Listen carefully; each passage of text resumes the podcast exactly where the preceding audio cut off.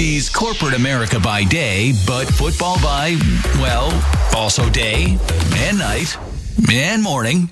Well, all the time.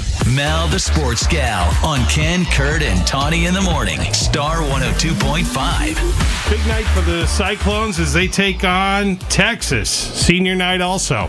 Yeah, these senior nights are uh, make it in the night games or some combination that is causing problems this week because you know Texas is ranked seventh in the country. Um, they're seven and a half point favorites. Now the left guard um, Jarrod Hufford for the Cyclones said, and I quote. I can't quote because I can't read this morning.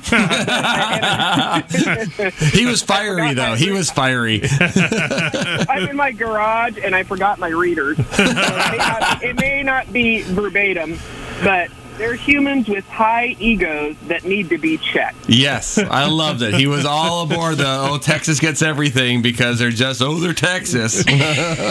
Kind of true. He said when he started when he came there, he said Iowa and Texas are the two teams that they hate. He said they have a distaste for Texas. Texas, to me, is a little bit overrated. They've had a lot of close wins. I mean, granted, they're winning them, you know. Uh, they also have two defensive tackles, T'Vondre Sweat and Bryant Byron Murphy. I'm sorry, the readers kind of got me there.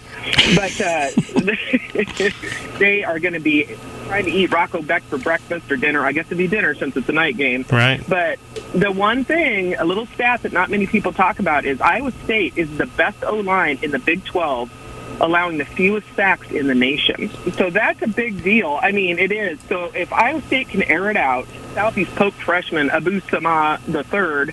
Let him go off like he did last week against BYU. I mean, man, Iowa State had a heyday last yes, week they did. Yeah. and he ran for 110 yards, two touchdowns on eight carries.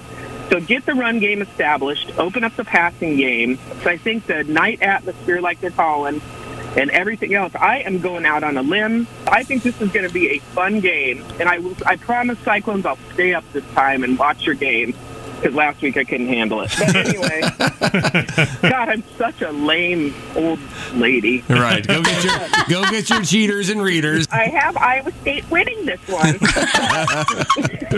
I think that I think Jeepers Creepers. I think they're going to be able to get this one done for Grandma. So oh, I, don't, I do think that Iowa State is going to prevail. They're hot.